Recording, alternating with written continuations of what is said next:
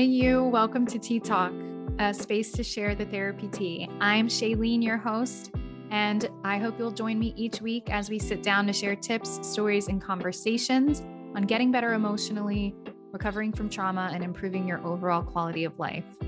I want to remind everyone that even though podcasts can feel therapeutic, they are definitely not a replacement for therapy. Please, at any point, if you feel the need to take a break because the content is too heavy, please do that and take care of yourself. Also, if you're loving this podcast, please do me a favor and leave me a review, share your reflections with me on Instagram, and share it with a friend who needs to hear it. All right, so I'm ready, you're ready, and we're friends now. So go ahead and sit down, cozy up, and let's get ready for today's episode.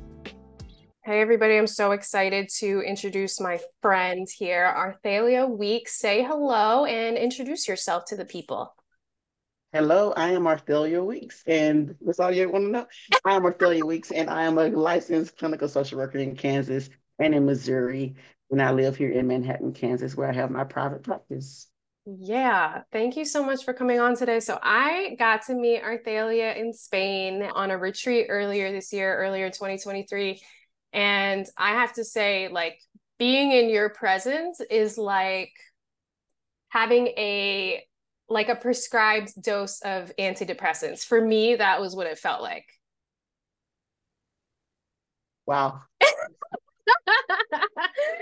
Because that's new. That's new. Okay, but I take it. I'm tell. It. Okay, listen, listen. Yeah, because I want you to receive it. So here, the things that I remember, like super funny. Will say what's on your mind, and like lights up a room, lets people know I am here. Super supportive of the people around her. Like rallies for you, rallied for the people there that were having a hard time believing themselves, me included at times. Like I have little taglines in my head from when we, when we were in our little meetout groups and stuff. But the other thing I remember, oh, the hugs. The hugs were twenty out of ten for sure. Like gives a really great hug, and that feels like a beam of light. Feels very healing. I believe someone told you you should sell them, which I agree yes. with. Patrick, try, Patrick tried to pimp me out, but he, he so, free, but he don't like her. Yeah, okay. So that says that says something big. He doesn't even like hugs, and he was like, "You should sell these." But the other thing was like just super positive. And you got a tattoo while you were out there, right? Yes. What's the tattoo say? It says live the moment. Live the moment. Yeah. And so it just felt like for me, for meeting you for the first time, I was like, this person is living their best life, like really to the fullest. And that was really the vibe that I got from you. I had no idea that this was seemingly for me from the outside as someone who's just meeting you, a part of a journey that you had kind of embarked on for yourself after going through loss and big losses in your life. And so bringing Arthalia on the podcast today to really talk to everybody about what her journeys looked like, because I'm sure there are a lot of other people who can relate. And in those times, it's really difficult to be able to see light. And here you are, to me, I feel like radiating light to others. And so for me, I was like, I need more of this. I want more of this. And I want other people to hear about it. So where do you want to start in talking about that journey and what I'm seeing from the outside? I think when I came to Spain this year, what was it? When did we go to Spain? April? April. Mm-hmm. April timeframe.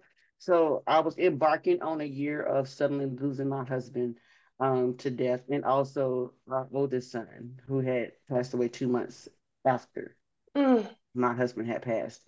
And so it, It was a it was a time of, I think, of tremendous loss. But I think for me, I don't know, it's something about not having regrets and knowing that you did all that you were supposed to do and all that you could do in your power to do, and being settled with that, that can kind of, I think, drive some things. But I also recognize that, honestly, in that point in time in my life, I couldn't just stop. Mm-hmm. I couldn't stop. I had a whole practice to run. I couldn't just be in the corner somewhere crying, even though that's, if that's what you do, then that's okay. There's nothing wrong with that. But that was just not what I was supposed to do. But I also had to be careful of compartmentalizing, because I'm very good at that. And so being prior military, you, we was always taught, suck it up, drive on, and you got to go do the things you got to do. The whole message in the military was shoot, move, and communicate. It was backwards, like communicate mm. first, then, then move, then shoot. But no, we were always taught to do it backwards. And so I had to be very mindful of the fact that I was good at compartmentalizing things, and you would never know if anything was going on with me because I never showed it. So it, I don't think it came off as cold, but I think it came off as, oh, she's so super strong and she's so resilient and she's so A B C, but that wasn't always the case, because on the inside I could be in torment. You would never know, but I was just good at hiding it. But one of the things I did when I had the loss, I had to give myself permission to experience every feeling that came up, every thought that came up, because I was the one who found my husband. So that was a whole thing. So then mm. you add trauma to it. Yes. You already have her own trauma. And then you add that part to it. It's like, how can you unsee that? And one of the things, and I'm pretty sure you know this about trauma, when we have it, it's so important that from the moment that it happens, that we start working on processing that mm-hmm. and that healing part.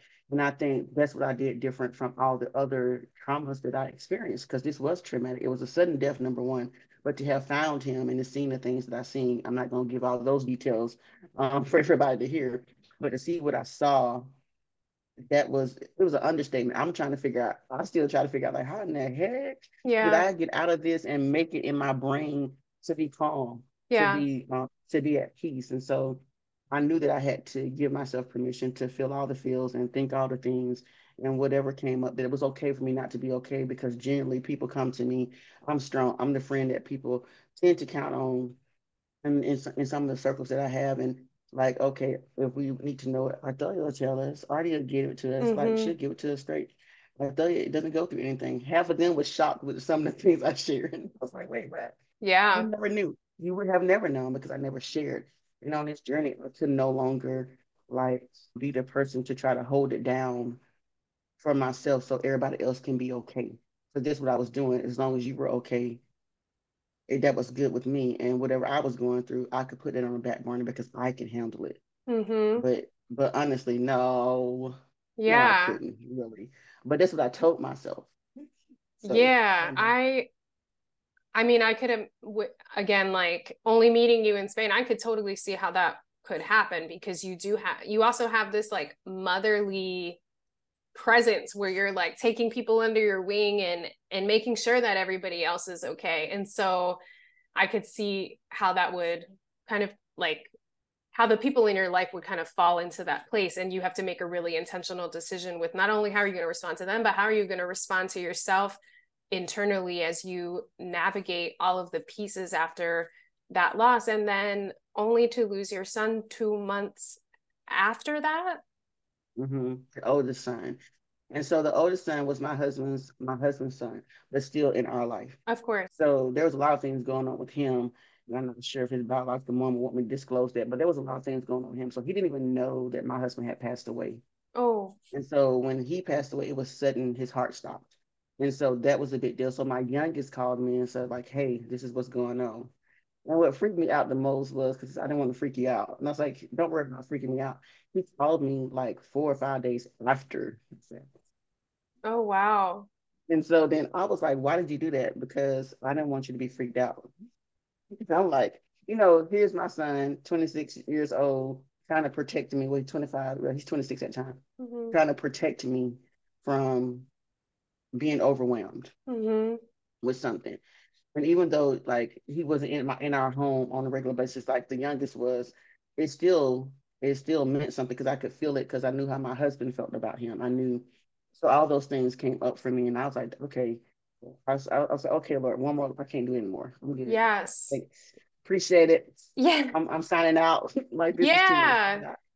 And it and it didn't help, because then you come to this thing, and I go to I think Mexico, and that's when I first meet Jen and Patrick them, and then I come back from Mexico and have my older sister come. Oh yeah, very matter of fact, yeah, Mama's cancer is back. And oh. I was like, okay, oh, let me let me let me figure this all out. Like, you know, I said you, and I laughed a little bit with my other sister. Like, she just came out cold hearted and just told us like it was matter of fact. It's like, what? And I was thinking to myself, like, no, not another one. We're not doing this. Like, something else is going to have to give. And per- and thankfully, my mom hasn't passed away. But it was just like, even with somebody's health, that's a loss. Like, and it's not my own loss, but it was just like these things were happening back to back to back. And I was trying to figure out, like, where are those pockets of peace? but I can remember because my faith is important to me. I don't know about everybody else's, mm-hmm. right? But in my faith, I can remember God telling me and showing me that his peace would always go before me. And so that's, and I held on to that because I said, there's no way, like when my husband passed, my peace is always going to go before you. I have you. I got you. Okay. Like, and even at times I had moments, I had the things that I think that I grieved over the most were the things that was nothing. It was like really small things, not the huge stuff that you think, oh, I see this or da da da. It was the little bitty things that were like getting under my skin a little bit. And I had my moment and I keep it moving. Mm. And then I was like, okay, I'm fine. It's great. Doing good. But in all that stuff, not once was my peace taken. Not once. This is so interesting and important. I'm thinking about a lot of different things. One, I like to put myself in like the, the listener position and how am I experiencing this as I hear it? And so for me, I'm in this place right now. I've talked for people who are listening. Y- y'all have heard a little bit about like my struggles with grief in the sense of like right now being very avoidant and like, I think waiting, I'm kind of like bracing myself. I'm trying to avoid grief. And then I'm like bracing myself, knowing that grief is inevitable and it's a part of life. Particularly the thing right now is like my dog's getting older. And I like, don't, part of me is like, don't even bring this up because it like pales in comparison. But like my, this is my example right now is like my dog's getting older. And every night I look at him and I'm just like, I'm like playing forward all of the ways that this is going to go and it's going to hurt really, really bad. And obviously there's no peace in that because even in the present moment while he's in front of me, I like can't, I hear people saying to me like, well, Shaelene, this is like what life's about. If you can embrace grief, then you're going to be able to fully experience and appreciate the life that you have right now in this moment with the people that are here right now, with, with whatever you have, because it's not promised. But there's a part of me that's like, no, no, no, no, no. Like I can't do that. And I won't be able to do that. And when the time comes for my dog to pass away or for people in my life to no longer be here, I'm not going to be okay. And so that's not helpful. And I'm working through that in therapy. Everybody, don't worry. But when I hear you talk about this, I'm just like, to hear you say that the peace was always there. My first question is like, how? And how do you not get into moments where you're just like, yeah, fuck this. I'm done. Not fair. Thank you very much. I don't think so. And when you're talking about these losses and, and even like with your mom and hearing about the cancer, I know exactly what that feels like. And it's just, I just am imagining you standing in the ocean, trying to stand up. And it's just like whoosh, whoosh, whoosh, like wave after wave after wave. And I just, it's, it's a big question. That's not simple, but my question is like, how, like, how do you find peace? How do you find peace in there? I want to share one thing with you first. So let me just tell you, I was the person who didn't like to talk about death. My husband was very matter of fact about death. If the Lord takes me home now, I'll be glad. I mean, he said that often. And so honestly, quite frankly, sometimes I thought like he spoke his own death into existence, to be mm-hmm. honest with you, because that's how I was feeling. And I didn't like talking about death, but the day of his accident, I had a client who I promised every client I had that they wanted to talk about death. Did not know why. Something was grieving. Something was happening. And I'm going to tell you, not a fan of grief. Mm-hmm. Not a fan, right? Was never a fan. I worked in casualty and mortuary affairs in the military. So I had to learn to numb myself to having to notify people and finding out who died before and finding out friends. That was your job? Yeah, for three years. What? Yeah. Oh, yeah. My God. So you would think I would be okay with talking about grief and death and loss.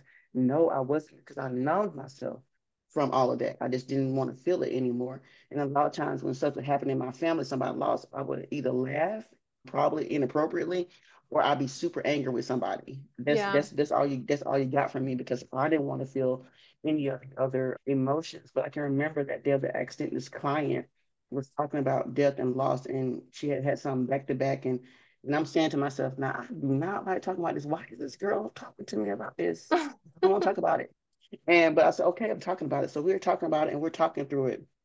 And I kid you not, it was the first time I could absolutely talk about loss and death without cringing, without um, freaking out or saying, like, felt like I was saying the wrong thing. It was a calm that I had never experienced before in with clients talking about loss mm-hmm. and talking about their grieving process.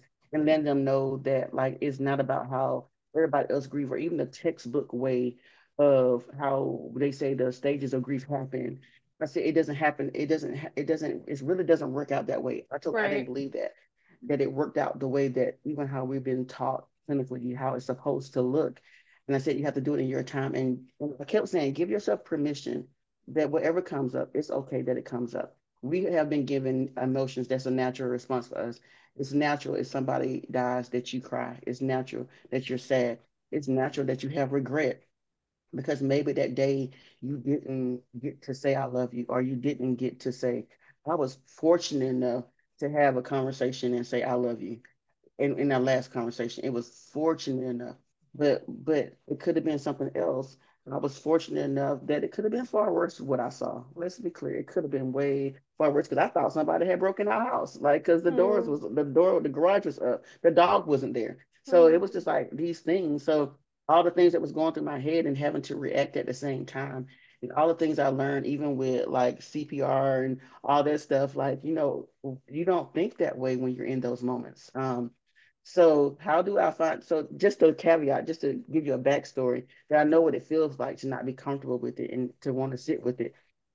And even your animal, like I, I'm about to get on my nerves, but really, it's always get on my nerves. I probably, well, probably like have a whole fit. Like, let's be clear. So loss is loss though. That's the point. Loss is loss, whether it's a loss of a job, a loss of a friend, actual death.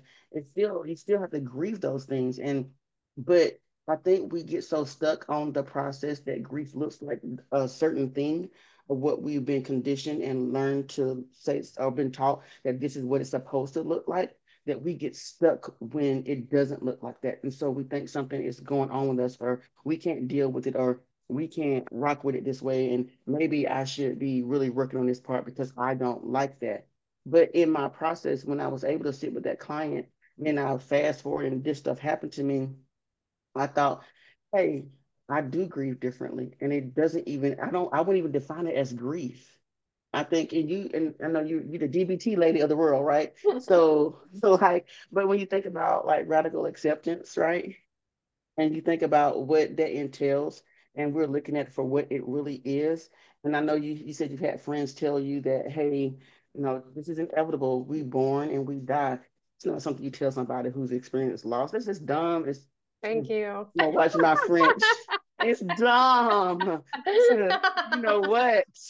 It's dumb to say that to somebody, or to say that they're in a better place, or to say they live their best life and God needed them sooner. I mean, these are the dumbest things that we say to people, because that is not something that they need to hear. I heard someone say the other day, just recently in a message I heard, I was listening to the other day, and he said, sometimes people just need your presence.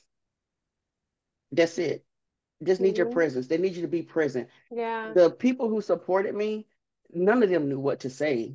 I had a friend show up. They know how I like to keep my house, and I had moved because I didn't want to live in the house no more. Yeah. Came, they, they, she showed to my doorstep and said, oh, what can I do?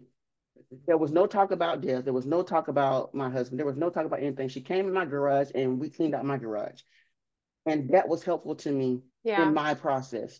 So I guess to answer your question, no, I'm not sure. I'm, I really, I have to credit it to God. That's the only thing I got for you. I can mm-hmm. credit it to God, but I will tell you, my human mind, the the intellectual part of me, um, I really had to go through an acceptance of of the fact that loss is going to happen, and that I did lose something, and there was areas in my life when I say this, and it's probably going to sound.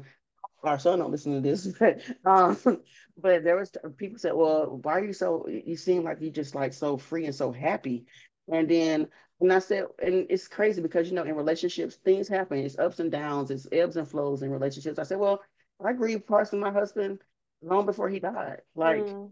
the stuff that was lost in our relationship, the things that didn't always go right. That was a grieving process. If we want to use the word grief so badly, right? That was a grieving process, but I think we need to shift our perspective on how we see grief itself, and that like this process, this is life lifing. Yeah. Um, and this is a process that we all are going to go through, but we just key in on that it's grief and it has to look this way and we have to do it this way. And my idea was that I have to live. That's grieving. Mm-hmm. I'm going to live. that's grieving. There is nothing I can do. I can't bring my husband back, no matter how much I loved him, no matter how much how much we we went through or the things that we experienced, whatever the case may be. I can't bring him back. It's a process. What can I do moving forward? How can I live? What does that look like for me? And I didn't know what that looked like for me, because for eighteen years, I was with the same person. Mm-hmm. I said, nobody told me I was going to be forty-seven years old and a widow. Mm-hmm. No one told me that. And so how do you, how do you find peace in that? There was no words anyone could give me. There was nothing anyone could say. There was nobody who had experienced what I experienced at the age that I experienced it. Right. And so I literally was on a, I had, I was on a, I don't know, I guess a learning curve. Yeah. And I had to figure it out, honestly, on my own. And I, I had to figure that out. And so giving myself permission and accepting that this was a transition in my life. And though it was a heavy loss, it didn't mean that I couldn't live. And I had to think about, like, when he was alive, he was full of life. So why would I change that for myself? Right. If yeah. that makes any sense. It does. Um, I don't have the perfect answer. No, you talked about radical acceptance, and I think about how the idea behind radical acceptance is like, when you don't choose to accept, even though that's really difficult, you choose suffering and you choose the pain being amplified, right? And so, like you're saying, there's nothing I can do to change it. And so here I am, right? And what am I going to do now, given that here, here I am? And I think that there's a lot of guilt that comes up. It like your emotions can really mess with you after a loss, and like tell you, like, how can I, am I really happy right now in this moment? Can I allow myself to be happy? Can I give myself permission to, you know, start dating or something like that after losing some, after losing my partner, and, and what would that be like? And there's just a lot of like mixed emotion mind stuff that comes up that can really mess with you. And I think even, again, talking about going into the holidays, there's like this parallel of, on the one hand, going into it and bracing myself, like, this is going to be bad. You know, everyone's going to, there's going to be all these reminders of how this person isn't here, and there's going to be all these sentimental things, and it's going to hurt, and it's going to be so painful. And then there's also like what you're talking about, the side of just like, all the emotions are allowed. And so let me just show up and see what happens, but also giving myself permission, not just to have all the emotions, but in that is giving myself permission to have peace, and giving myself permission to have happiness, and to experience love from other people, and not letting myself get tripped up in feelings of guilt because I'm still living, even though this person or this circumstance is different, and I'm giving myself permission to experience joy. I think that's the the key, because even, you know, there are things that you say that I think it is very easy to get lost in. The, like I've heard a million times, there's no right way to grieve. That's not, it doesn't change it for my mind. Like it's not changing it, right? So it's like, it makes sense logically. And to say that all emotions are allowed, yeah, it makes sense logically. But what I hear you saying is like, but that includes joy and peace and love. Like you have to give yourself permission to experience those feelings, because if not, that's the, that's the opposite of acceptance. That's choosing to, to suffer. And I say choosing, like, you know, I get it. It's not, it's not an easy thing. It's easy to just fall into that, but that seems like a special part of your, your story is choosing happiness, choosing joy, choosing love. Chose life. Mm-hmm. Chose life. And I chose the fact that, like, and again, it's different for everybody. Right. But like, I think there's nothing wrong with saying that we choose to lay in, I hate to say it this way, lay in waste. Mm-hmm. Or to not move forward, or not to do things.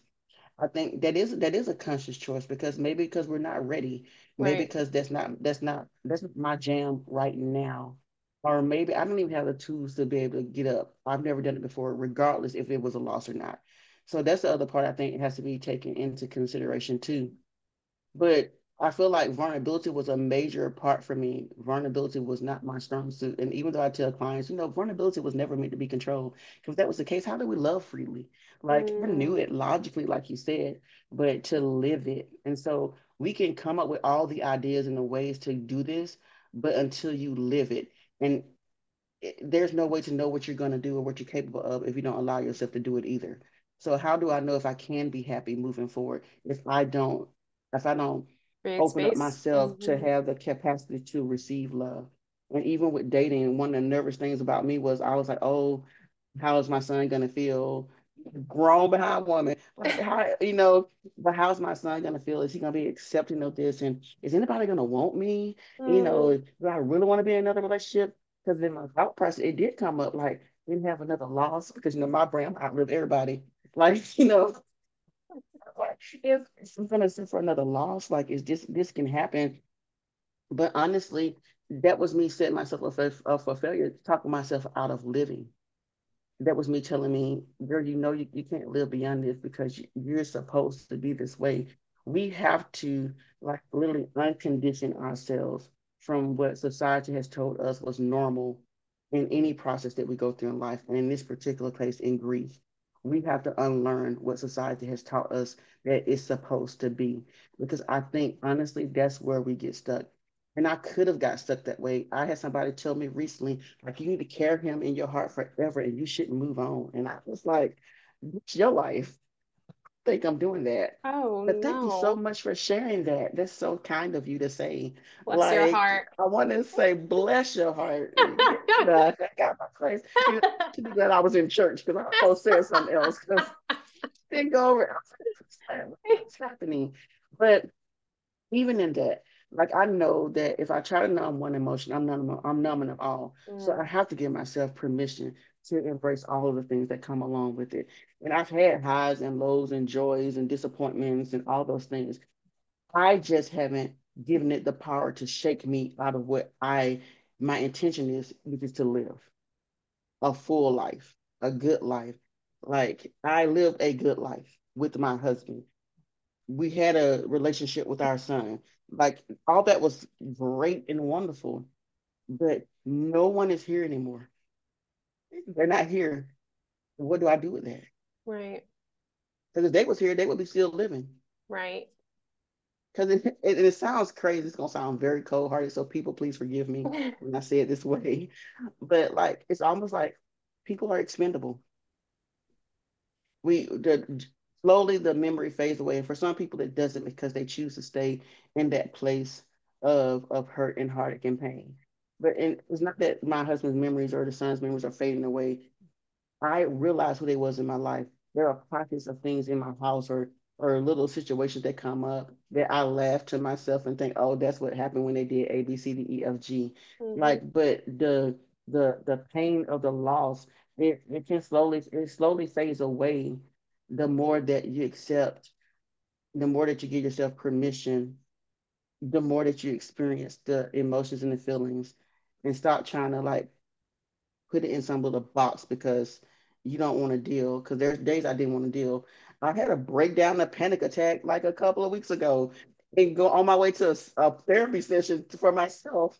And it just came out of nowhere because I went to the storage, the thing that didn't even bother me. I hadn't been in the storage in a year. And I'm looking at all this stuff. I'm like, what did this dude do? Like, this mm. is too much stuff. Like, I don't even know what none of this stuff is in here. I didn't do this.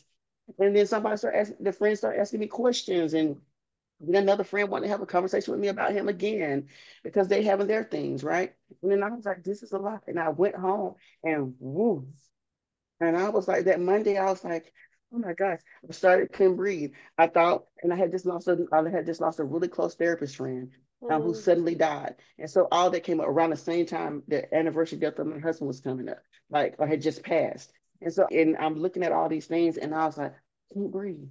Oh, my heart is hurt. I'm going to have a heart attack. I'm going to die. I'm going to, I mean, I freaked the fans out. Mm-hmm. But I, but I still said, I told you in the car, like, give yourself permission, but I need to get to this therapy appointment because I can't have a car accident. Like, you better get there. And I was out there, my therapist looked at me, and I just broke, I just fell out. I broke down and I just, I just did it. And he was like, wait, she didn't have to break down this session. But I did. Because the loss was too tremendous for me at that moment, in that point. But I still said, Arthalia, feel it. Like, experience it. It doesn't feel great. I thought I was going to die. And I remember telling him, I don't want to die. I don't want to die. I don't want to suddenly die. I don't want to leave my life like this. I don't want to do this. This mm-hmm. is not fair. I'm angry. Da, da, da, da. I said, oh, God, it's fucked me. Did it kill me? No, I didn't die. I experienced it, and it released me. And it helped me to hear from a part that I had actually compartmentalized that I thought I didn't. Yeah, that's a good, I'm glad you said that too, because I think that, again, it's easy to hear, you know, it's not supposed to look a certain way, but then for people to just, again, like our brains are so shaped that they'll default to thinking that way, right? And so, you know, it's, it would be easy to hear this and be like, okay, I'm going to go out, I'm going to plan the trip, I'm going to book the vacation, blah, blah, blah, I'm going to, I'm going to do it, I'm going to live. But then again, remember, space for all the emotions, right? So it's like, and then when you have those experiences of pain, instead of the response being like, well, I thought I was going to choose peace and this was not going to come. It's like, nope, all the emotions, everything's fair game, you know, everything's fair game. And not just, I like how you talk about grief is like, let's not forget, this is just one piece of life. Like it was always a piece of life, whether it was in the forefront or not, it was always there. Right now, when you're in the, in the throes of a loss, you know, it's in the forefront, but it doesn't have to be in the forefront for the rest of your life or until your next relationship or, or through the holiday season or whatever, when we just remember like, oh, this was a part of everything the whole time. Like this was all a part of the same kind of picture. And, you know, in the beginning too, you were talking about your faith and how important that is. And I remember my mom telling me one time, like, well, Shaelene, if you have faith, there's no reason to have fear. And I was like, hmm, okay, I'm going to sit with that for a little bit, right? It's like, if we can believe that, like, not this is how it's meant to be, because I don't think that's really helpful either, but like, if we can believe that, like, there is something out there that's bigger than us, and there is some sort of plan somewhere that we don't have all of the information for, and that's okay. And we remember like, oh, this was always a part of it. Like the grief, the loss, the love, the pain, all of it is a part of this life. There's a little bit of peace, at least for me in that, because I'm like, oh, okay. Like this isn't Nothing something is that just happened. Right. Right. Nothing is wasted. And that's one thing I heard clearly. And I remember being at church and they said, we, we want you to speak at church. And I'm like, it's like two months after my husband passed. I think they were just like, un, I don't know, they didn't believe that. It was shocking for them. I was so calm, I guess. But they said, we want you to speak at, at Sunday service. So I was okay. And the, when, one thing I heard was nothing is wasted. All the things that I went through, all the things I experienced, whether in the relationship, good, bad, ugly, and different, all the way through his loss and through the other losses that I've had since then, not one iota of time I spent with them or I spent after them was wasted. Everything Everything can, can create a lesson for me. What am I supposed to get out of this for me to grow more? What what else can I, I gain from this? Yeah, it was a loss. Yeah, it was these things, but not even that was wasted. What I saw wasn't wasted. I did something I had never did before and started working on a trauma, processing it right away, when before back then, I just sucked it up. It was what it was, and I had to go through it, and, and then I'm still dealing with that stuff from back then. Mm-hmm. And and, and a, not almost, not all of it, but like not all the stuff that I did, I haven't dealt with, that I'm not dealing with in the positive way, or I hadn't dealt with in the positive way. Um, or saying that, yeah, this trauma happened, but it doesn't have to keep impacting me this way. And with this particular thing, with what I saw and how it progressed, I did it differently than I ever done it before in my life. And then I can see where nothing was wasted. I can see that even in seeing this, I got a lesson out of it, that it's important even for my clients to know that the moment stuff happens, it's great for us to start processing right then. I can see the difference in my clients who have a trauma two weeks before and start coming into therapy right away, mm. and see the difference in how they progress versus the clients I've had, like the prior military, my veterans, who took forever, or, or it took a longer time for them to want to process, because we wasn't in an environment where you could process. But I was in an environment where I could process. And even in an environment that I couldn't process in, I was still in an environment that I could process. So nothing was wasted. The, the, the acknowledgement of what happened, of what I saw, and me telling myself the story to myself could have been tormenting to other people, but I kept seeing it. And I was like, okay, I'm going to talk about it. It's there. It's in my head. I'm going to say this out loud to myself. I'm in the house talking to myself. Like, this is what's happening. And I go to my therapist. This is what I saw. And this is what I said, but I haven't had a nightmare. Mm. Like, I haven't had a nightmare yet. This is what's happening. Or, you know, if I, if somebody said, oh, your husband came to me in a dream and told me to say A, B, C, D, E, F, G. And like, and he said, you wouldn't believe me unless I gave you these specific numbers. And then she gave me specific numbers. And I was like, what the what? Okay. Uh-huh. I'm cool. I'm fine. But like just just all of it was a lesson learned. Nothing was wasted. I could pull something from every part of that of up until this point. I experienced Father's Day without him. I experienced my birthday without him. I experienced his birthday. I experienced Thanksgiving. I experienced Christmas and, and New Year's. Like we used to watch the old Twilight Zones and bring it in New Year. Like that was the thing that we did. Like I experienced all these things all at once. And then like, mind you, like two days after his services, I started my P H D program. Yeah, we forgot like about I, that part. Yep, mm-hmm. Forgot to add that in there. Yep, and I, we sure did. I started, I started that, and I'm thinking nothing was wasted. If anything, I knew about him. He was a supporter of what I was going after. If I had to quit saying I wasn't going to no, going to school, I could see him trying to hunt me. Like he would be the person to hunt me and be like, "Girl, you better you get your school, butt in school and go to school." And so some people thought I was crazy. And uh, me and my son laugh about it all the time. Like, he's, I'm so proud of you. I'm going to say my mom's about to. Like, I said, oh, this is so cool. But it's a, it's a thing. It's like, it wasn't for him. It's for me. It was still my dream. My dream didn't go away because the person I love went away. The things that I had, the, the goals I have in my life didn't stop being goals because I had a loss. Mm. So either I was going to continue to go after my goals or I was going to sit here and let this loss take me. I always tell my clients, you have P T S D, but P T S D don't have you. The moment that P T S D have you is when I'm concerned. Mm-hmm. So I have grief, but grief don't have me. If grief have me, that's when anybody around me should be very concerned. Mm-hmm. So that's when I'm probably going to be the shutdown mode girl. So, um, but I didn't, yeah. I know, I was just thinking about like, there is, I don't know, is there like a line that people need to pay attention to? Because you know, in the one hand, people on the outside, and, and I'm sure people are listening to this and thinking for themselves, like, okay, so, you know, maybe I'm going to go into this season and, and plan all these great things and all. And then from the outside, you might hear people giving their unsolicited opinions as they tend to do and say things like, well, are you really handling it? Don't you think you should slow down? Or, you know, things like that. Right. So it's like anything, right. Any way we react, there's a way in which people can pathologize that. And that messes with people too. Like they have a hard time trusting. And I'm saying this in my own experience with my clients of like having a hard time trusting, like, am I like what they'll say to me, am I avoiding? And so how do people figure out the line of like, am I compartmentalizing? Is this helpful? Is this not? When it comes to, there is no, we know, we know that there's no right way. So then there's no playbook, right? So then how do you decide if the way that you're responding is, is helpful or not? Because I, I'm, again, I'm thinking of somebody in particular that I work with, and this is coming up a lot for that person in the sense of like, as she's navigating new relationships, she's questioning, like, am I just being impulsive and like, you know, hanging on to something that feels really good right now? Or should I, do I need to be slowing down and backing up? And like, how do people make sense of whatever way that they're responding? Is it helping them or is it like stunting them? So, so on a personal level, I think I had to, um, I think it's still about, I, I was very intentional. I had to just really take a take a step back and tell myself that it was, that I don't know, that it was just okay, what I was experiencing, right?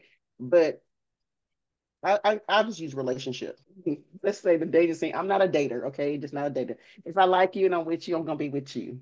That's just what it is. It's always been makeup, dating apps, all the things. But to question myself, I had to be honest with myself. That goes back to that part when I told you earlier about pouring into myself. I had to literally sit and be honest with myself about where I really was and what I had the capacity to hold. And some people would tell me like, your husband just died. Well, he ain't just died, y'all. It's been like, at this point now, seventeen months. I said, he ain't just died. And then, oh, you should be feeling this way now. So I believe this. This is one thing I had to get out of my head. People will always give you advice based off their experiences and their traumas and what they've been through. That was in one of my reflections when I was pouring into myself and showing up for me for them thirty-one days during my birth month. Like, that was one of the things. Influence is a powerful word.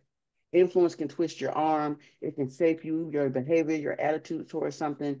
And so I think a lot of times we are influenced by the environment around us. And that can determine how we, how we're thinking about how we're thinking. So because I value Shailene's opinion, when Shaelene tell me, Arthalia, don't you think you're doing too much? You probably shouldn't have started your PhD two days after your husband passed. Do you think that's a good idea? But because I value your opinion, it's going to shape I start you. second guessing yeah. mm-hmm. what I've decided, because I value Shailene's opinion and her thought process in my life instead of trusting myself. Mm-hmm. So then it makes me like stop trusting myself or start second guessing myself. And then I'm questioning, like, man, maybe, maybe this is my trauma talking. Maybe this is a trauma response. Maybe I shouldn't be dating. Maybe I shouldn't be going out there and meeting mm-hmm. new people. Maybe I should just stay in my house. Well, I guess I should stay in my house about six months and, and more, because, you know, Shaelene said that would might be a better idea for me. Mm-hmm. So I think one of the things is, you know, I have a friend that says, F T P, you can figure out what that means later, but I'll say forget them people. Mm-hmm. I'll say it that way.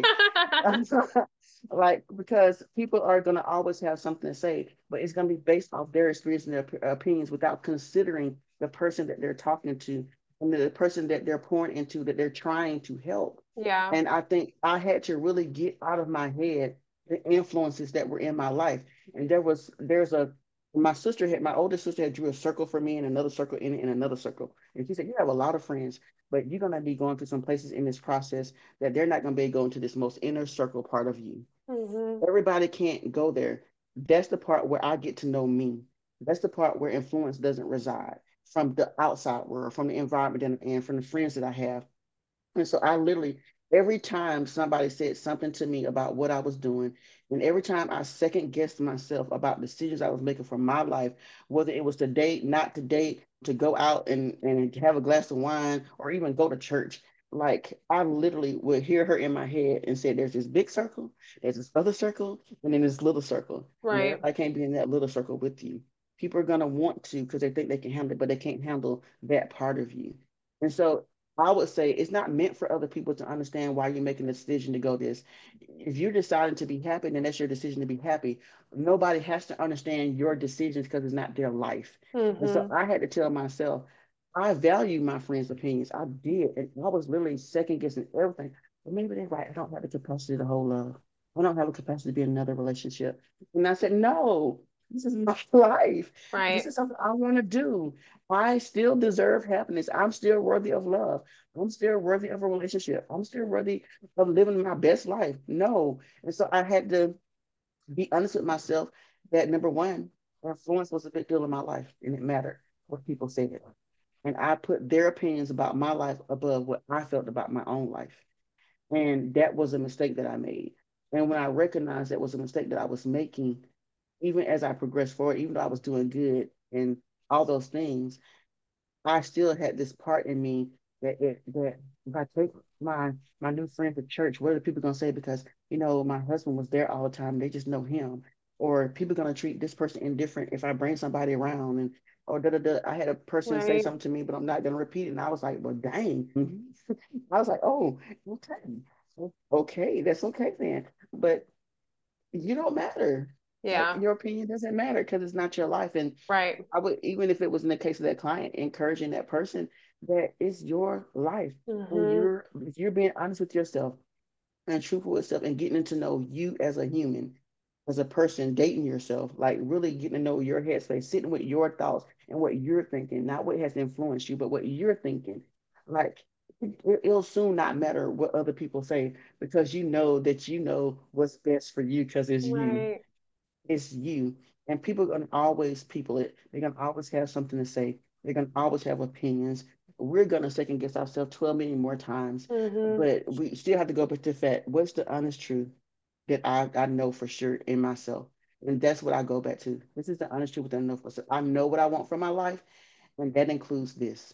And happiness is a part of that. Joy is a part of that. Peace is a part of that. Guess what? Grief is a part of that.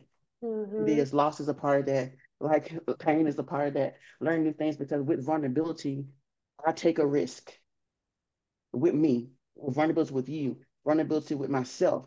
I take a risk that it's going to bring up some array of emotions that I don't necessarily like having, but it's necessary for whatever I need to get in that moment. And whatever I need to, wherever I need to go in that moment. And that's what I stand, that's that's what I stand on. So now I'm in a relationship and I'm happy. And it's one of the healthiest relationships I've ever been in my life. Mm. Like, it's just, and I was married for eighteen years. Like, to say that out loud, like, what? Was he the horrible? No, y'all. I did this differently. Right. This was with more intention. I learned my lessons. Right. Right. I accept the fact that even in this, I can't sit here and think everything is going to be a loss and he's going to die too, and he's going to have an accident too. Like, it's not like that. But this is a person who pours into me and I pour into them, and it's reciprocated and it's healthy, and I'm okay. And I was nervous about how my friends felt, who was really close to my husband. I was concerned, but I said, y'all, this is my life. Here we go. Nice to meet you. If you don't like them, I'm still going to be with them. It's great. Thank yeah. you. Like, even in that, and telling my son, who was like, I want you to be happy. And that mattered to me. And like, what do I call him if y'all go further? And I was cracking up. You call him by his name. Like, you know. Like, what else would you call him? And it's funny, but because I chose to embrace all of what entailed whatever this was I have been going through, because I just don't like to call it grief, maybe. Yeah. And, and just my life happening and me living, it entailed every emotion, everything that can happen that was supposed to happen for Arthalia. And I'm learning from that still, and I'm growing from that still, and it's increasing my capacity to manage things I never could manage before in my whole entire life. Because I'm telling you, nobody would have told me this would have happened to me at my age, yeah. and that I could handle it. And anybody who knew me growing up, I was timid and scary and fearful. And I heard you say your mom said, well, if you believe this, I'm paraphrasing, then there should be no fear. Listen, there is a scripture that says God has not given you the spirit of fear, but of love, power, and a sound mind. Fear was never intended for us, but he didn't never say that we wasn't going to have it. Right, that's, that's true. That's a natural emotion, because he created us. It's a natural emotion. If I see a snake crawl up in here now, you might see me jump. That is scary. That is fear, right? But he never intended us to embrace it and hold on to it, mm. because that love and that power, that love, that love and that power and that sound mind, that equips us to be able to know how to operate when fear does take place. He hasn't given us that thing to hold on to. It's yeah. going to happen, but he hasn't given us to hold on to. And so I don't know. I think that's. I don't know if that explains what you mean. It does. It does. It does. And I just, I mean, I just, like, I feel in myself hearing you, hearing you talk through the, like what you just said, I just feel more at peace. Cause I said, like, I'm going through this, like, grief. I'm in my grief era. That's what I've been calling it, where I'm trying to embrace it and, and open up to the whole picture. And I know that, again, I just think that listeners, as they're hearing this or going into the season, kind of like, I don't want people to be bracing themselves. You know, I think it's helpful to have a plan, but also remembering that, like, you are here, and that in itself, like, you being here is such a miracle and such a blessing. And to be able to open yourself up for what life has to offer you, because one thing that I'm hanging on to what you said is, like, if I try to block out pain, then I'm going to block out peace. And so by bracing yourself, by protecting, like, you shut off the ability to experience the fullness that life has to offer you. And so, yes. Okay. We've got to wrap this up, or I'll keep asking and then you'll keep answering me and we'll go on forever, but let people know if they want to learn more about you, where they might find you. Arthalia, like I said, I'm located in Manhattan, Kansas. I have a website. It's w w w dot kavanah life counseling s c v s dot com. Oh, name, but Kavanah Life Counseling Services, abbreviated dot com. They can follow me on Instagram at Kavanah Life Counseling. I'm on Facebook at, at Kavanah Life Counseling. My social media person has me on Twitter, but don't ask me what that is, because I don't know, because she handles it. But I'm very big on, honestly, educating and normalizing mental health in general, because I think that we just don't talk about those things enough, um, and that people think some things are weird, and that, that I want people to know that it's okay to not be okay all the time. And and that's how I lead my practice. I'm just like, I'm not like super transparent where they know what color underwear I have on, but I want you guys to know that. But I, I want you to feel like it's okay, like you're having a conversation about your life and how to make it better and to be the best version of yourselves. And so that's what Kavanah Life Counseling is. And literally the word Kavanah means intention and direction of the heart in Hebrew. Mm. And so that's how I do my practice, with intention and direction of my heart. But I, I, I push my clients to do the same thing. So if you're in our area and you want to reach out and you want to come see Arthalia, I stay pretty full, but I do have openings sometime soon in the next three months. Oh, well, you um, would be so lucky. You would have so be so lucky to get to get a spot on that list. So we'll put all of um, your stuff in the show notes. And if you're interested, then hit her up. Thank you so much for sharing your Thank story you. and your wisdom with us. And yeah, I just really appreciate you. For everybody else, if you know someone who needs to listen to this episode, please send it their way. Please like it and review it. And we'll see you next time. Take good care. All right. That's today's episode, everyone. Thanks so much for listening to Tea Talk. I hope that your cup of tea is full today and that you were able to pull something out of this for yourself. If you know someone that needs to hear this episode, please send it their way. And let me know what you're thinking by sending me a message on Instagram. I love hearing from you all. And make sure to follow the podcast so that you never miss an episode. And if you are loving what you're hearing, please leave me a review and a rating. It would mean so much. All right, friends, take good care, and I will see you next time.